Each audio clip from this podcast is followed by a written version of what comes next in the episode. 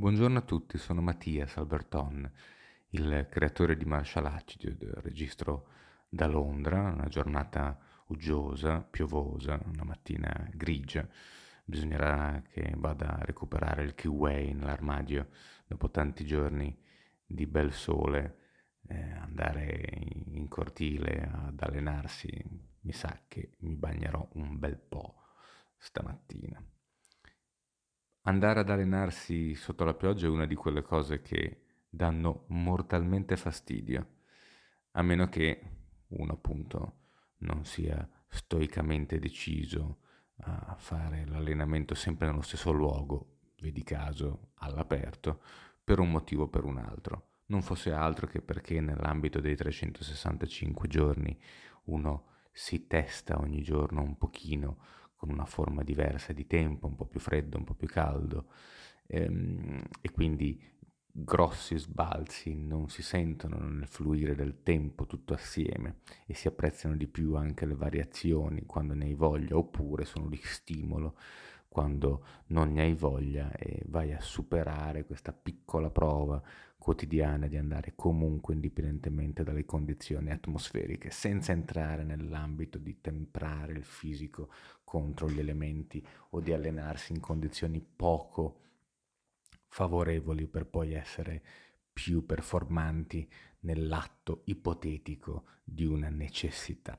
Perché se uno ha desiderio di testarsi oltre i limiti in, in, fatto ambientale, ecco, possiamo chiedere ad Agostino con le temperature israeliane, oppure possiamo andare in Lettonia o in Finlandia, ancora meglio, nei boschi, eh, in montagna, su, su, nell'altopiano di, di Asiago, sulla Betone, senza andare troppo distanti da casa propria.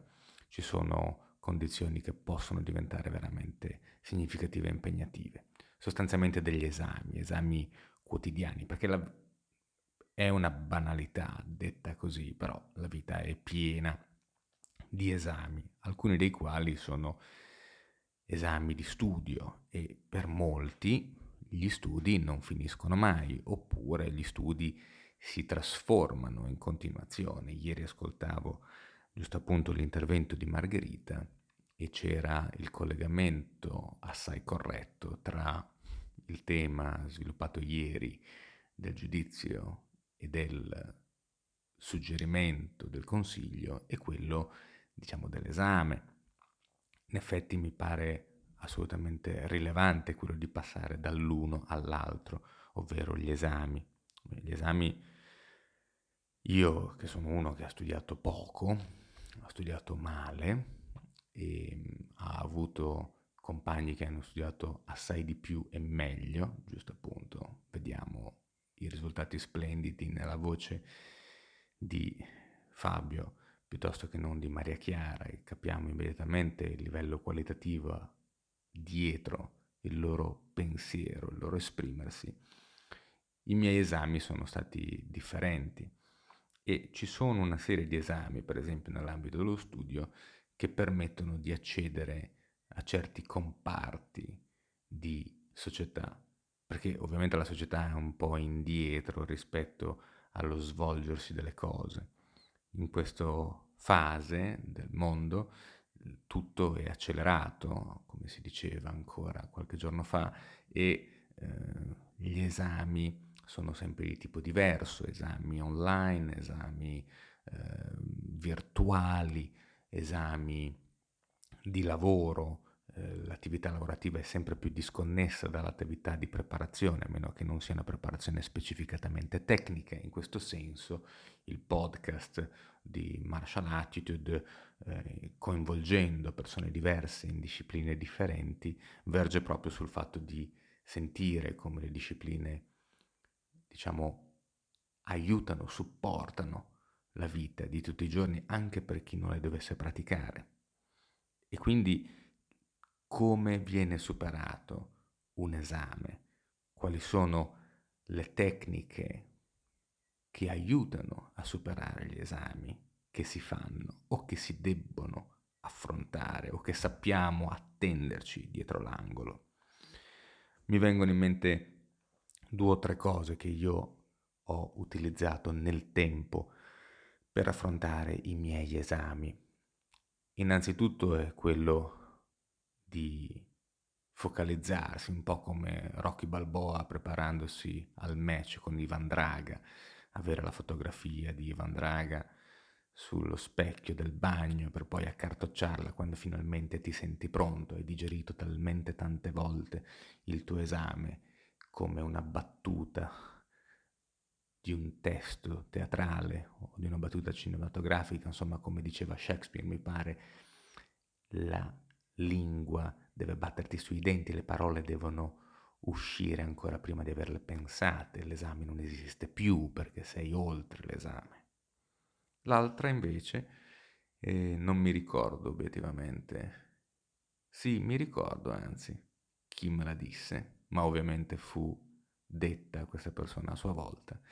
Era molto più prosaicamente, quella di non essere bloccati dalle persone che ti stanno ad osservare, perché per sminuirle un attimo ripigliarsi e non essere bloccati di fronte a loro, tutto sommato, basta pensarli, seduti sulla tazza del cesso. E poi c'è un'altra cosa che io utilizzo più di recente, proprio durante i miei allenamenti, per superare un esame virtuale che andrò a fare. Cioè mi immagino di fare il mio allenamento, che normalmente ovviamente è in solitaria, il mio allenamento mi immagino proprio di farlo di fronte alla persona che mi giudicherà. Quindi non come un agone, come nel caso di Rocky e Ivan Draga, ma proprio come una visualizzazione del momento dell'esame. Quindi quando io mi alleno, in realtà mi sto già sottoponendo all'esame. È un trucchetto psicologico che però a me aiuta.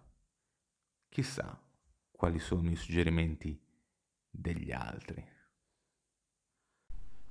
Buongiorno Mattias e buongiorno a tutti gli amici di Martial Attitude nel eh, interessantissimo podcast delle cronache di Marzia. Io sono Mauro Gibin, sempre dalla Liguria in questa quarantena che pare si stia sbloccando solo apparentemente e quindi si continua con la routine solita, la, sveglia, i miei esercizi, la registrazione di questo podcast e tutte le altre cose che abbiamo in elenco da fare. E oggi andiamo a parlare di esami. Hai tirato in ballo una parola che a me ha fatto sempre accapponare la pelle perché mi rimanda ai tempi della scuola e qui devo fare una piccola premessa perché ammetto che il mio percorso scolastico di studi diciamo così, canonici barra accademici sono stati di pessimo risultato perché non ho completato nessuno studio universitario, ho strappato un diploma di ragioneria sotto forzatura di genitori con diverse bocciature nel percorso, quindi lo studio non è mai stato una cosa che mi interessava e non dico la scuola perché la scuola, andare a scuola, al frequentare i compagni era forse la parte più divertente del gioco, ma ho sempre patito l'ambiente scolastico.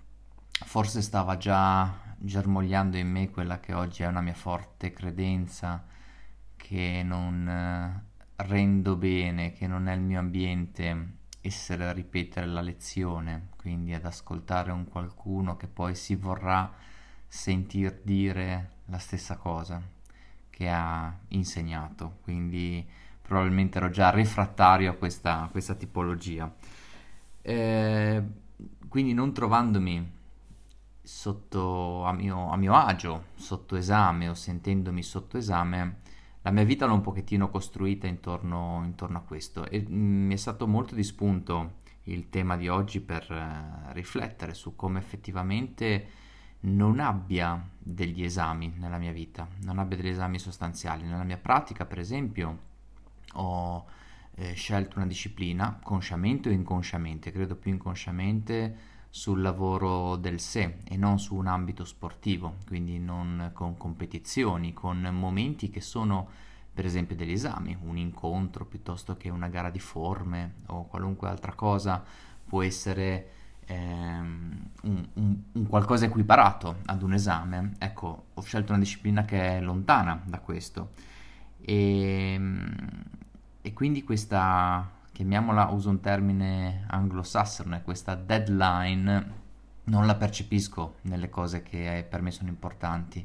Vedo queste scadenze come gli impegni, le bollette da pagare oppure qualche impegno che abbiamo da adempiere, ma non credo siano quelli gli esami. Eh, come, come ragionamento posso portare quello che per me è importante.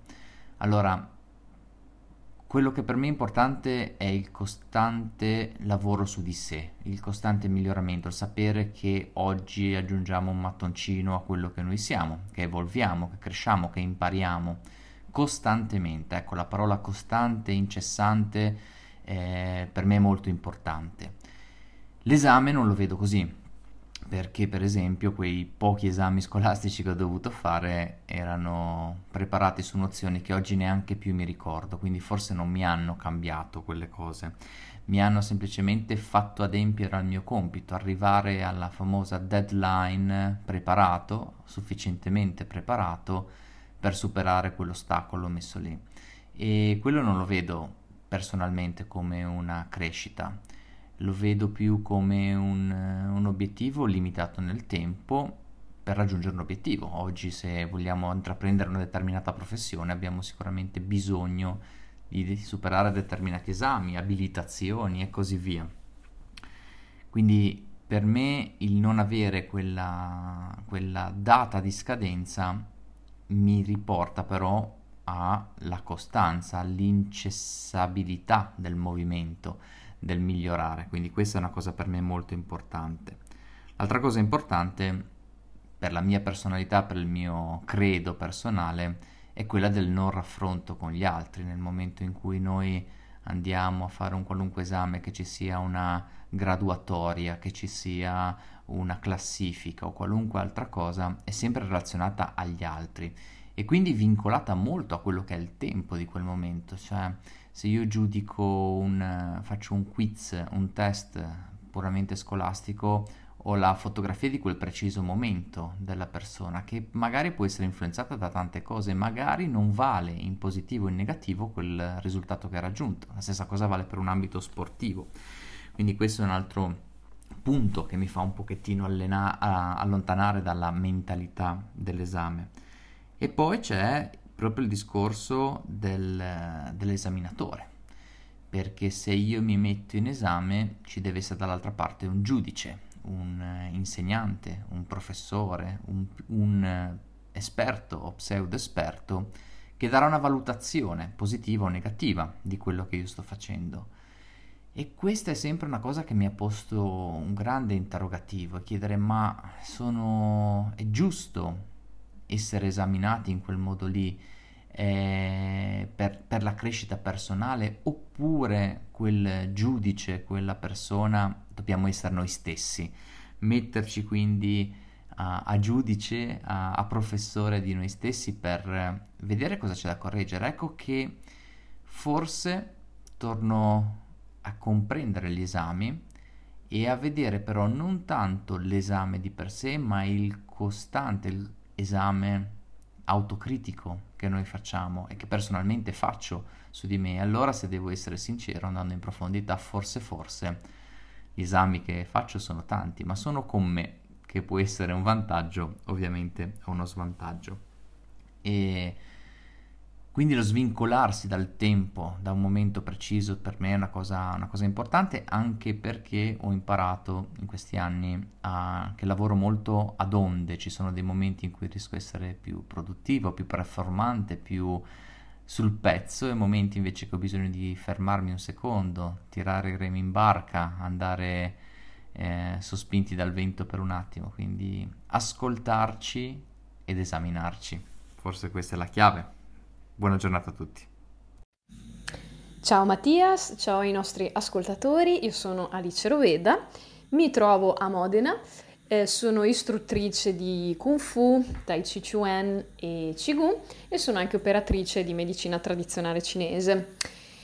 Ah sì sì, hai ragione Mattias, gli esami non finiscono mai, io poi sono una persona che adora studiare con tutti i pro e i contro della questione, perché a volte lavorando anche vado un po' in tilt, però non riesco a star ferma, devo sempre studiare qualcosa di nuovo perché mi, mi interessa e mi appassiono delle cose.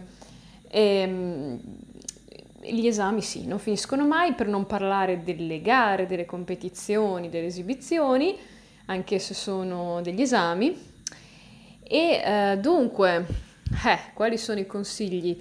Da un punto di vista intellettuale, mh, mm, secondo me, eh, allora, io mi sento sicura quando sento di padroneggiare la materia, cioè quando è come se mi sentissi al di sopra e riuscissi a fare tutti i collegamenti logici saltando da un'area all'altra. Allora capisco che veramente possiedo la materia. Se invece, eh, per esempio, non so dove collocare un riferimento oppure non so fare un discorso fluido eh, connettendomi tra i vari insomma, tra i vari concetti, mi accorgo che, non dico che non so niente, ma è uno studio più superficiale. A volte lo, la materia, insomma, non mi interessa, per cui la studio giusto per saperla. E allora lì si può andare magari su uno studio più mnemonico che ti consente magari di superare l'esame perché come Mattias anche ho una memoria visiva molto forte e quindi mi ricordo facilmente proprio le pagine e le parole scritte, in quale ordine, io poi mi faccio tutti i miei schemi, le mie cose. Ehm, e quindi a livello mnemonico, giusto il tempo di arrivare all'esame o all'interrogazione o quello che è, e poi però viene scordato tutto, perché eh, ricordo sempre che eh, per veramente memorizzare e possedere una conoscenza bisogna, oltre alla parte, tra virgolette, razionale, quindi mnemonica, associarci un qualcosa di emotivo o comunque qualcosa che rapisce la nostra attenzione perché il cervello è particolarmente interessato alle cose nuove, alle cose insolite e anche strane, per cui suggeriscono chi è specializzato insomma nello studio, nell'apprendimento, eh, suggerisce di ehm, leggere a piccoli pezzi insomma la, la materia, la, la dispensa, il libro, quello che è, e ehm, dopodiché evitare di sottolineare in maniera selvaggia e eh, invece eh, cerchiare o scrivere accanto poche parole chiave in modo da appunto non scendere nella memorizzazione stupida, cioè stupida, insomma, superficiale, ma nel creare appunto una connessione logica in modo che sia io poi a fare il discorso e a connettere questi vari concetti che sono più importanti e invitano anche proprio a mh, crearsi dei, dei, modi divertenti per ricordare eh, queste cose e creare delle associazioni con, ecco, a volte appunto suggeriscono di usare la tecnica dei loci, eh, dove per esempio, che dicono che fosse una tecnica che usava Cicerone per ricordarsi tutti i suoi grandi discorsi, eh, dove appunto lui si immaginava, non so, sapeva un tragitto, per esempio, da casa sua alle terme, mi, mi invento, e eh, associava a punti particolari del percorso che per lui erano interessanti o significativi un pezzo del discorso, in modo tale che poi mentalmente lui non doveva fare altro che ripercorrere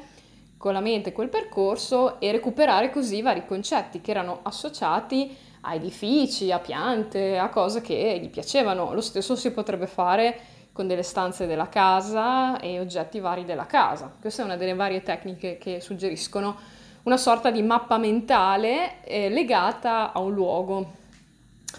E per quanto riguarda invece le esibizioni e le gare fisiche, eh, io purtroppo vado perennemente in ansia anche per, per gli esami intellettuali, io ecco, sono molto ansiosa su questo, ma ci sto lavorando.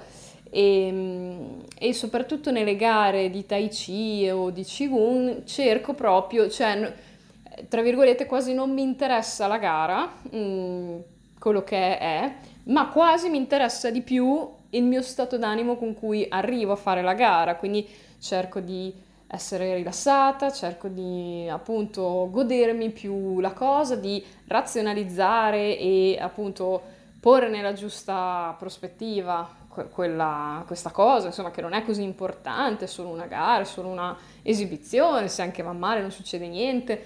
E eh, per cui a volte decido di fare una gara più per mettermi alla prova in questo senso, vedere se la posso affrontare in maniera più, più rilassata, più tranquilla, senza farmi prendere dall'ansia e dal panico. A volte va meglio, a volte va peggio, sicuramente sono molto migliorata rispetto al passato e devo dire mi hanno aiutato molto anche i social, per esempio il canale YouTube che si chiama Alice Roveda, se siete interessati a vederlo. Um, cioè, mi ricordo che per girare il primo video è stata cioè, un, un, panico, un terrore unico, cioè ero pietrificata dalla paura. Adesso invece è divertente quando dico ah vado a girare un nuovo video con uh, il mio amico collaboratore Luca Fabbri, eh, mi, cioè, ci divertiamo un sacco, cioè, è anzi una giornata rilassante dove vado lì a scherzare, a fare le cose che mi, che mi piacciono, perché poi mi piace, mi diverto. Um, e quindi mi ha aiutato molto stare davanti alla telecamera e anche, anche, questo podcast perché la voce è diversa rispetto anche a un video o a un post che uno può scrivere, lì ci pensi molto di più, quindi qui alla fine io sto andando a braccio come tutte le volte e eh, sei da solo davanti a questo microfono e non c'è la tua faccia, non c'è la tua espressione, c'è solo la voce. Anche questo mi sta insegnando molto nel affrontare le cose più tranquillamente e lasciarsi andare, perché poi ho scoperto questo, eh, se ci lasciamo andare un pochino, in realtà le cose arrivano, cioè se tu hai studiato le cose ci sono, se tu hai fatto, hai, ti sei allenato tanto, la gara viene, verrà, magari non perfetta, non come te l'aspettavi, però le cose sono dentro di te. E ogni volta che inizio a fare il podcast, per esempio, o dico, ma su questo argomento io non ho niente da dire, poi faccio, non so, 12 minuti di audio, oppure dico, ah sì, beh, potrei parlare di questo, questo, questo, e poi invece mentre, mentre vado prende tutta un'altra piega, perché in realtà eh, sono io, le cose sono già dentro di me, non, non mi devo arrovellare a tirarle fuori in maniera artificiosa. Per cui anche questo poi è il consiglio, impara l'arte eh, e poi non metterla da parte, ma eh, fidati che salta fuori, fa parte di te se l'hai veramente interiorizzata e si ripresenta quando, te, quando ti serve. Bene, io per stasera, cioè per oggi, qui è sera al momento, mh, mm, vi saluto e ci sentiamo la prossima volta. Ciao! Buongiorno Mattias, buongiorno a te, buongiorno a tutti i miei colleghi di Cronache di Marzia, a tutti i nostri ascoltatori. E questo è un ritornello che ormai tutti i giorni ripeto e, e ne sono felice. Sono Vincenzo D'Agostino, il direttore tecnico internazionale del comando Gramaga e kinesiologo, in questo momento vi parlo da Firenze. Oggi molto, molto simpatico l'argomento de, degli esami, dei test. È uno del, delle chiavi del percorso per diventare istruttore in quello che noi facciamo nel comando Gran Magari nella difesa personale, ma come giustamente tu hai detto, il uh, parlare del nostro sistema di solito eh, è una sorta di paragone con la vita di tutti i giorni. Non bisogna essere per forza un marzialista, lo ripetiamo ogni volta, o un praticante per poter uh, capire quello che noi stiamo dicendo. In realtà noi stiamo facendo dei discorsi sullo specifico per andare al generico. Beh, eh, i test, tu hai detto il testare sul fisico a condizioni estreme, eh, mi hai nominato per quanto riguarda le temperature di Israele o per quanto riguarda altri camp che ho fatto in tutto il mondo in uh, condizioni contrarie, quindi molto freddo, non solamente al caldo.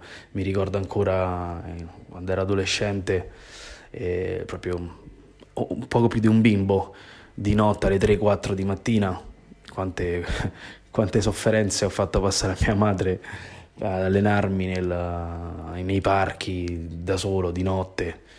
Vabbè, altre storie e altre cose per, per, per, poter andare avanti e testarsi sempre e superare appunto gli esami, quello che tu stavi dicendo Però se tu hai fatto caso, io usato, mi allenavo durante la notte, mi allenavo in Israele, cioè che cosa vuol dire? Il test e l'esame, secondo me, è solamente la parte finale di un allenamento. Cioè, devi essere allenato e addestrato a superare gli esami. Non puoi inventarti. Cioè, puoi avere la botta di culo, come si dice, puoi essere fortunato, puoi non aver studiato nulla e il giorno dopo magari per una serie di fortunate circostanze prendere la risposta facile, la, la domanda semplice, che la, la risposta, l'unico capoverso, l'unica parte del, del, libro che tu hai letto magari la notte prima e ti ha detto fortuna, ma non funziona così. Cioè, nel senso, il prepararsi ovviamente è la base di qualsiasi missione, abbiamo detto fino ad oggi, no? Cioè il pianificare e l'allenamento in generale poi bisogna saper gestire, bisogna saper eh, incastrare alcuni altri pezzi del puzzle durante l'esame, ma devi essere allenato per poter superare un esame. Questo è il mio trucco. Il mio trucco è io sono talmente allenato, o almeno cerco di essere talmente allenato e addestrato nel superare prove durante la mia vita e durante la mia giornata, che per me nel momento che arriva il test è una, come si può dire, una task semplice, una cosa che ho sempre fatto, una cosa che ho fatto anche il giorno prima, ho superato un altro test, ho superato un'altra cosa, anche con me stesso. E questo è il discorso. Ti racconto una storia velocissima, racconto una storia, siccome abbiamo nominato Israele, noi siamo abituati, soprattutto nei bootcamp internazionali, che quando si entra nel bootcamp si fa un pre-briefing, un briefing iniziale, e la prima frase che diciamo è bene ragazzi è iniziato il test, è iniziato l'esame. Cioè nel momento che loro fanno un passo nello step in, in ingresso dentro il tatami, nell'arena, nella palestra, nello stadio, dove ti pare te, nel momento in cui entrano nel corso, addirittura nel momento in cui si sono segnati al corso, iscritti al corso, noi iniziamo le valutazioni. Noi iniziamo le valutazioni, iniziamo a vedere l'atteggiamento, iniziamo a vedere il piglio, iniziamo a vedere la psicologia, iniziamo a vedere gli sguardi, eh, i, i, brividi, il sudore, il come si rapportano nelle difficoltà, il come ehm, eh, cercano di destreggiarsi ne, nella strategia, il come eh, si interagiscono con gli altri compagni, interagiscono con i docenti. Tutte queste cose qui portano a un risultato finale già quasi, quasi prestabilito. Cioè noi già sappiamo se quella persona supererà il test o no, supererà l'esame o no. E questo è un po', secondo me, nella realtà, funziona un po' in tutti gli ambiti della vita. Cioè il professore all'università, a meno che tu non sei un numero in classi enormi dove non ti, ries- non ti riescono a conoscere, se tu fai vedere di essere presente alle lezioni, se tu interagisci con il professore, se tu comunque sei una persona attiva, una persona sempre in prima linea, sempre sul pezzo, avrai già quasi superato l'esame. Questo è come io sono addestrato, questo è quello che io penso ed è quello che solitamente cerco di trasmettere ai miei ragazzi.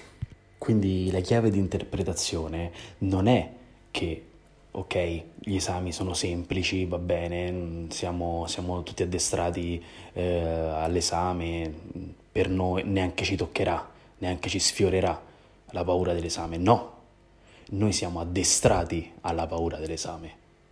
È per questo che l'esame poi sarà un piece of cake. Quindi l'interpretazione è più sottile.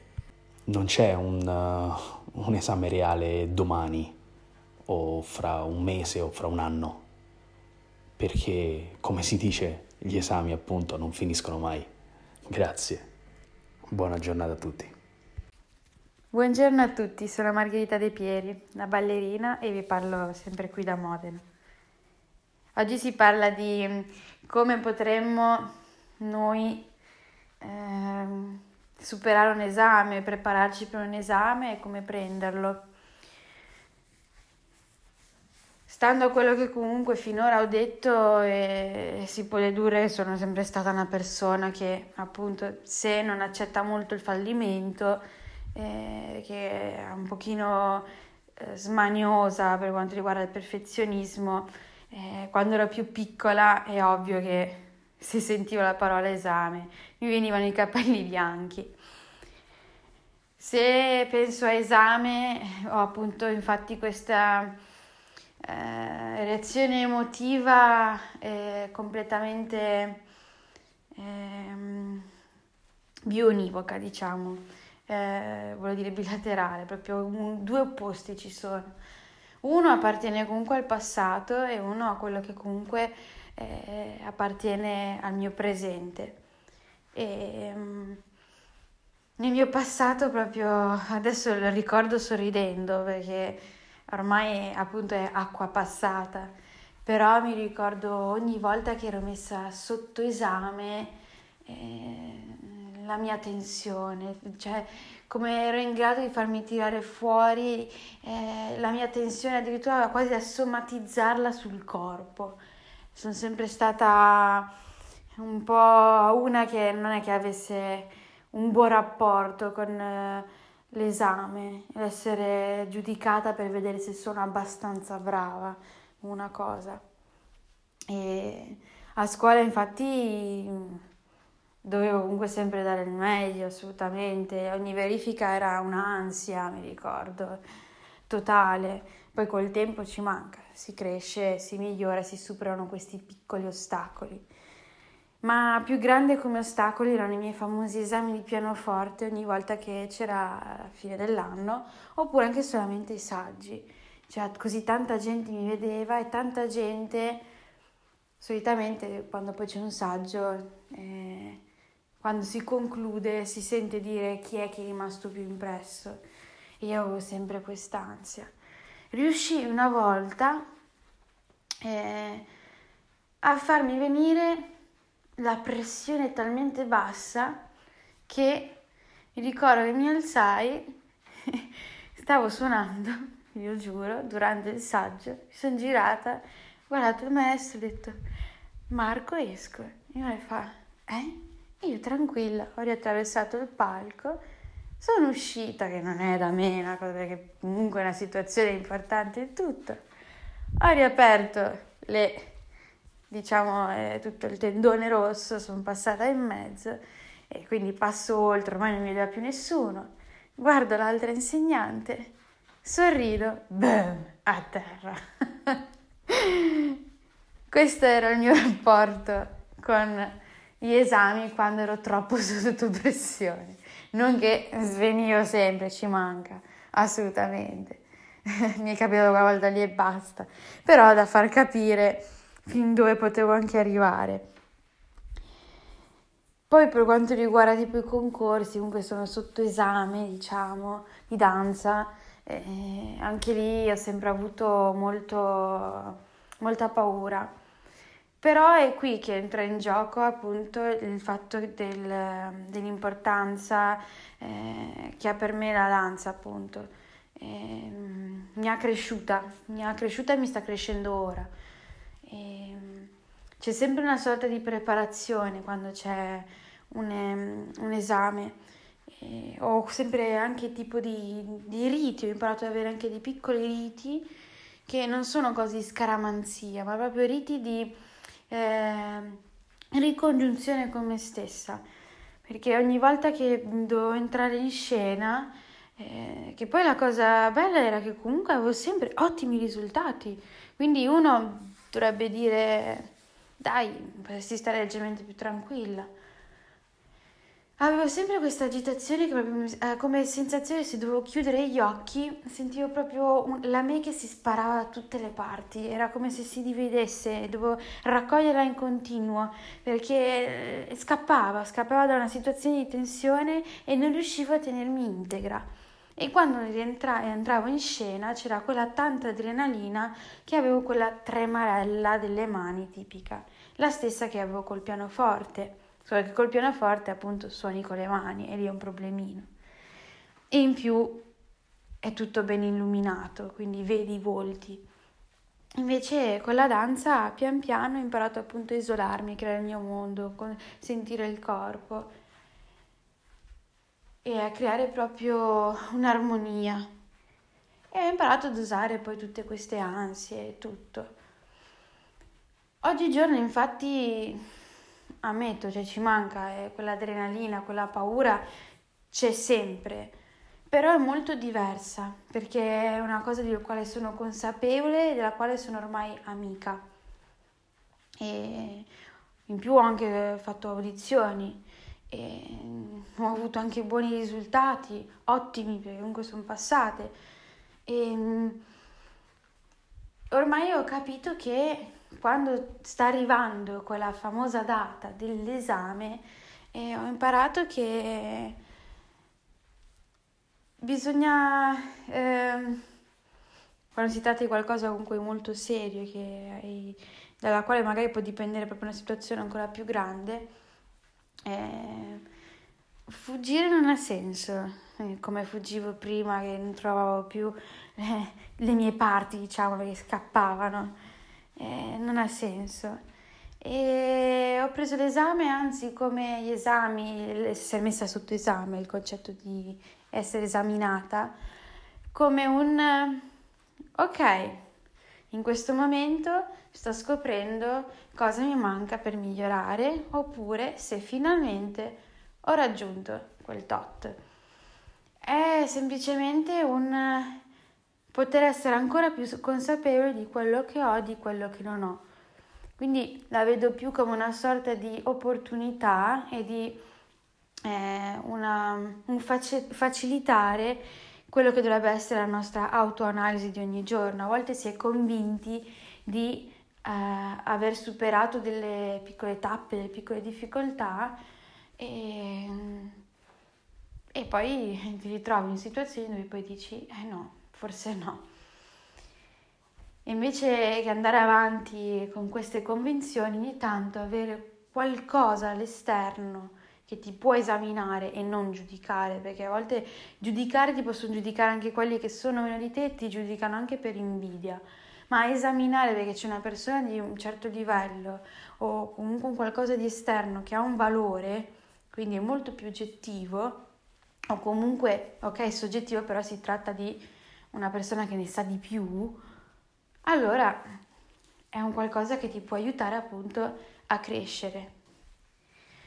Mi vorrei soffermare anche sul discorso del che ha detto anche Mattias, quando fa, non mi ricordo chi me l'abbia detto, ma mi hanno detto di immaginarmi il nemico, diciamo, seduto sulla, sulla tazza.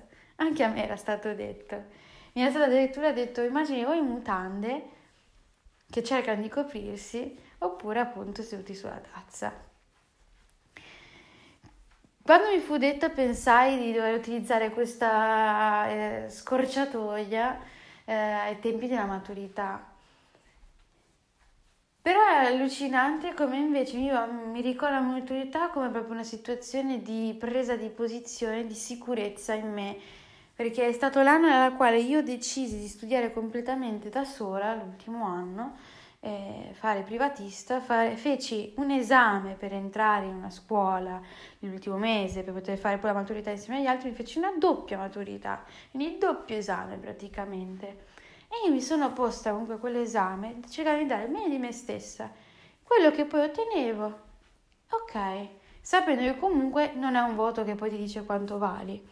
Quindi come dire, eh, ho imparato che eh, gli esami vanno visti come un qualcosa che sì, ti devono mettere ansia un pochino, perché è giusto, perché ti devono mettere quel tocco di paura per poterti impegnare, dare il massimo e a volte scoprire che puoi dare ancora di più di quello che pensavi. Questo è anche molto fondamentale, penso. E prendili appunto come comunque anche un'occasione appunto per capire cosa devi migliorare e sono delle tappe, sono delle semplici tappe, solo penso che alla fine comunque la parola esame sia più la, è la parola in sé che ci fa un po' atterrire. Ehm, immagino se uno ti dicesse vogliamo vedere solamente cosa sai fare, uno ti si pone così, già si cambia un pochino il tuo umore magari. Quindi Ripeto, ripensando al discorso esame, penso a quello che era per me in passato e a quello che è per me ora. E... Però magari si tratta semplicemente di un periodo della mia vita in cui sono un pochino più tranquilla, più coscienziosa, con più consapevole di quello che posso fare. E magari col fatto che ho avuto tanti infortuni sono meno cerco di calmare un pochino questa mia sete di perfezione e di velocità nel fare il tutto perché ogni, ogni cosa ha il suo tempo e quindi magari ho sviluppato questo nuovo modo di pensare. Quindi attualmente io li supero così gli esami eh, prendendoli in questo modo e se per caso la citazione è troppa mi raccolgo, ossia tutte le parti di me che fuggono dalla situazione, con dolcezza li ricollego. Io, per esempio, prima di entrare in scena, spesso chiudo gli occhi se sono troppo agitata perché il pezzo mi, mi preoccupa. Chiudo gli occhi, sento proprio la sensazione del terreno e dico ok, sono stabile. Ora sentiamo questo c'è, questo c'è, questo non c'è e poi sento la mia testa se si calma. Dopodiché apro piano piano gli occhi e faccio un bel respiro. Quindi invito tutti quelli che hanno il timore di essere esaminati, di prendere l'esaminazione come qualcosa per capire cosa bisogna ancora migliorare senza arrabbiarsi con se stessi e se per caso la situazione è troppo pesante, cercare di tenersi uniti a se stessi e di fare un bel respiro e buttare fuori tutte quelle tensioni che ti fanno diventare solamente rigido e immobile e a volte muto, perché appunto immobile ti fa chiudere proprio la bocca, non ti fa neanche parlare. Buongiorno a tutti, sono Giancarlo Russo, fisioterapista e ipnoterapista e parlo da Roma durante questi bizzarri giorni della quarantena. L'argomento introdotto oggi da Mattias è uno degli argomenti che io adoro di più perché sin dal 1986, da quando incontrai una persona molto importante per me, mi interesso di tecniche di memoria, di lettura veloce, di memoria fotografica, di apprendimento rapido e di miglioramento personale, facendone anche parte di quella che è la mia attività professionale.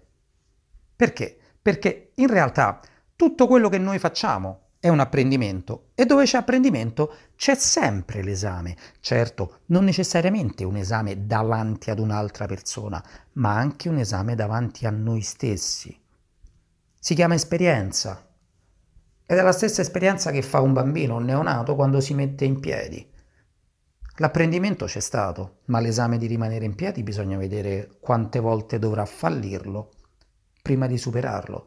C'è chi la prima volta che si mette in piedi, in piedi rimane, ma c'è chi deve andare attraverso diversi tentativi per capire qual è l'esatta distribuzione del peso sui due piedini, l'esatta centralizzazione del bacino e delle spalle su di esso, la posizione della testa e poi Dopo aver superato il primo esame, quindi il mantenimento della stazione eretta, c'è dell'altro apprendimento perché l'esame successivo sarà muovere il primo passetto senza cadere per terra e senza le manine della mamma o del papà che lo tengono.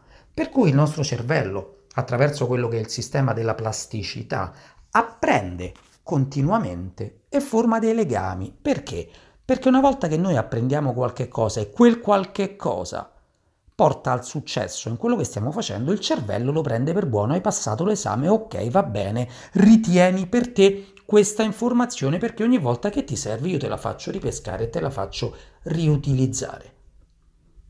Va da sé che se vogliamo facilitare questo processo esistono ovviamente dei metodi e delle tecniche che si sono evoluti nel corso dei secoli, dai tempi di Giordano Bruno, dai tempi di Pico della Mirandola, fino ad arrivare sotto forme di apprendimento veloce, il cosiddetto rapid learning che abbiamo oggi.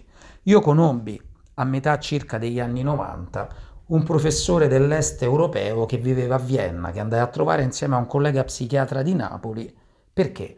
Perché questo professore era famoso all'epoca, sia per i suoi esperimenti nella parapsicologia, nella telepatia, perché dirigeva un istituto nel suo paese dell'est di cui era originario, poi visto e considerato l'espansione del blocco sovietico, si spostò a Vienna dove guadagnava dieci volte di più. Lo andammo a trovare chiedendogli se poteva insegnarci il suo rivoluzionario metodo, del quale eravamo venuti a conoscenza leggendo una rivista specializzata, e lui si dichiarò disponibile ad insegnarci a fronte di un pagamento a metà degli anni 90 di 45 milioni di lire, quando un appartamento ne costava circa 120-130. Allora la mia risposta spontanea fu, professore, ma se io avevo tutti questi gran soldi mi aprivo una pizzeria. Forse gli risultai simpatico con questa risposta o forse arrogante al punto giusto e lui decise di insegnarci a un prezzo nettamente minore che si accollò lo psichiatra napoletano dell'epoca, che ancora oggi collaboriamo insieme e siamo molto amici. Il metodo di questo professore consente di gestire l'apprendimento attraverso un aumento di quella che è la nostra risposta emozionale agli stimoli che riceviamo in maniera tale da fissare le informazioni in un tempo estremamente ridotto a quelle che sarebbero le normali condizioni cerebrali di apprendimento. Ed è interessantissimo vedere come certe volte, nonostante tutte le persone utilizzino differenti strategie di apprendimento, alla fine il minimo comune denominatore è facilmente, e ovviamente da un occhio esperto, individuabile all'interno dell'esaltazione della parte emozionale. Per cui diciamo che possiedo e fa parte di quello che è il mio box of tools no? la scatola degli strumenti professionali, i metodi per insegnare alle persone a migliorare il loro modo di apprendere, ma soprattutto poi, una volta che si trovano a sostenere l'esame davanti ad un'altra persona, come fare a rendere in misura maggiore davanti ad un esaminatore. Quindi insegnare alla persona a gestire le proprie emozioni e soprattutto la propria emotività e poi a leggere nell'interlocutore la fisionomica, la mimica facciale, la comunicazione non verbale in maniera tale da rendere in tempo reale estremamente interattiva la comunicazione, ma a livelli un pochettino diciamo più subconsci rispetto ai livelli logici e questo richiede un pochettino di training. Va da sé che possedendo dei metodi facilmente possono impararli tutti, questi metodi, le prestazioni cominciano ad aumentare. Perché? Perché si scarta, come diceva Bruce Lee, tutto quello che è superfluo e da lì si evolve. Tutti noi alle volte, leggendo libri di 200-250 pagine, alla fine di tutte quelle gran pagine, ma forse una trentina te servivano, però hai perso tempo o forse hai usato del tempo, senza dire la parola perdere, per leggere della roba che non ti servirà mai, per cui avresti forse potuto utilizzare quel tempo per migliorare l'apprendimento di quelle 30 pagine che ti erano utili. Ecco perché diventa importante conoscere alcune tecniche come le tecniche delle mappe mentali, delle parole chiavi e tutte queste tecniche che facilitano nella persona l'apprendimento rapido, sia esso di un libro, sia esso di un movimento, sia esso di un pezzo lirico o di quello che vuoi. Esiste una tecnica. Perché? Perché esistiamo da tanti di quegli anni che siamo stati studiati sotto ognuno dei nostri aspetti. Ciao a tutti, sono Fabio Campinotti insegno storia e filosofia a Genova. Gli esami. Tema terribile. Io non ho mai avuto un buonissimo rapporto con gli esami nel corso della mia giovinezza e però per una sorta, diciamo così, di contrappasso ne ho dati una quantità pressoché sterminata, credo di avere forse superato il centinaio. E, però, eh, ecco, quindi uno diceva, ne hai fatti tanti, ci avrei fatto il callo. No, non è così.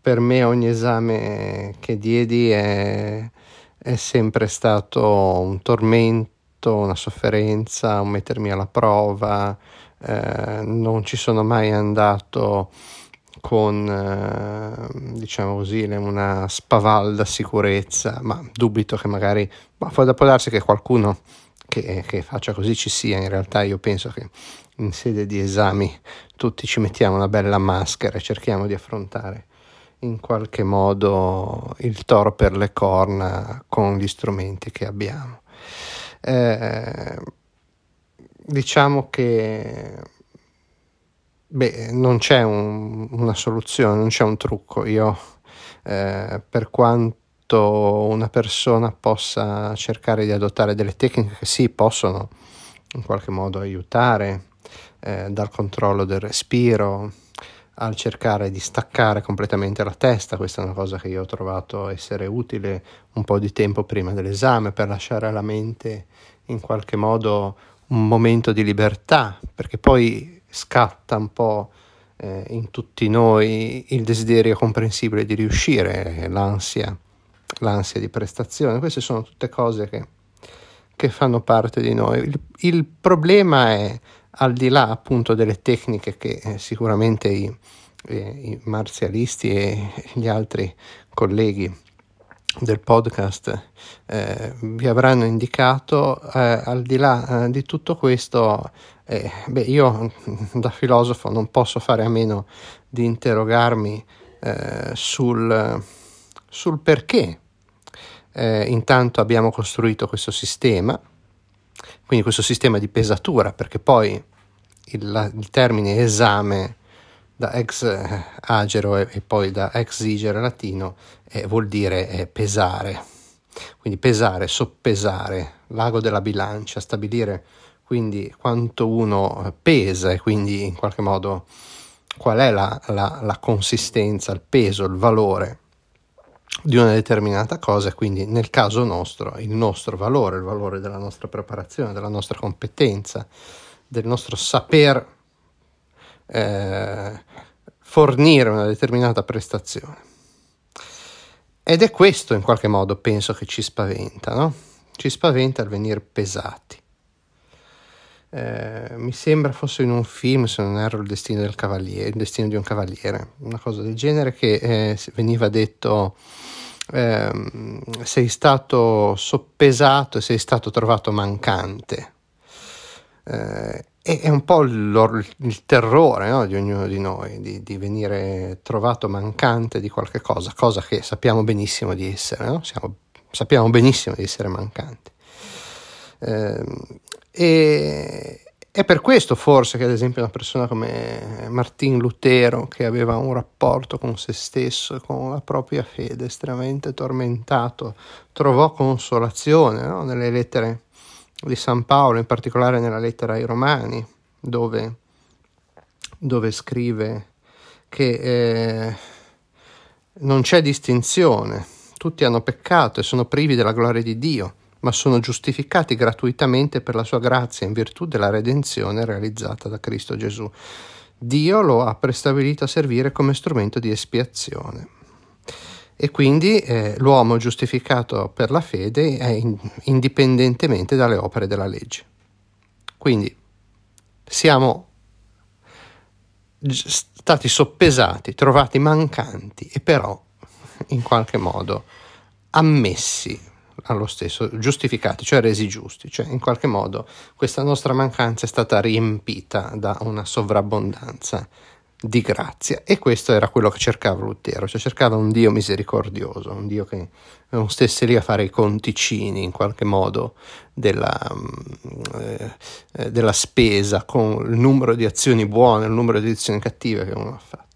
E in qualche modo questo è un po' quello di cui noi andiamo alla ricerca anche non solo in campo del nostro destino ultraterreno, se uno ci crede, ma soprattutto eh, nel, nella nostra quotidianità.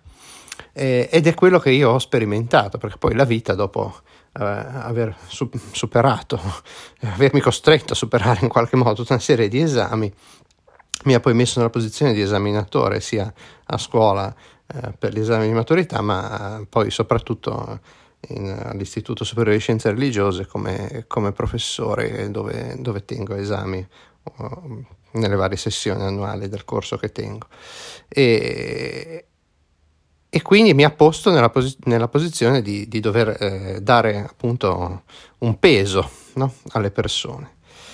E, e, quando mi rapporto da questo punto di vista, quello che cerco di instaurare, stabilire pur nei limiti di strutture che eh, non ho deciso io e che in qualche modo fanno parte di una lunga tradizione, è quello eh, nei limiti appunto del possibile di cercare di eh, far saltare questo, questo meccanismo e di instaurare un minimo di rapporto di, di libertà eh, fra eh, l'esaminatore e l'esaminando, eh, ovvero un, un rapporto eh, in cui si instaura un incontro eh, in cui eh, le persone no, no, non stanno facendo uno scambio, un do ut des, ma c'è qualcosa di autentico che, che accade, perché la risposta della persona umana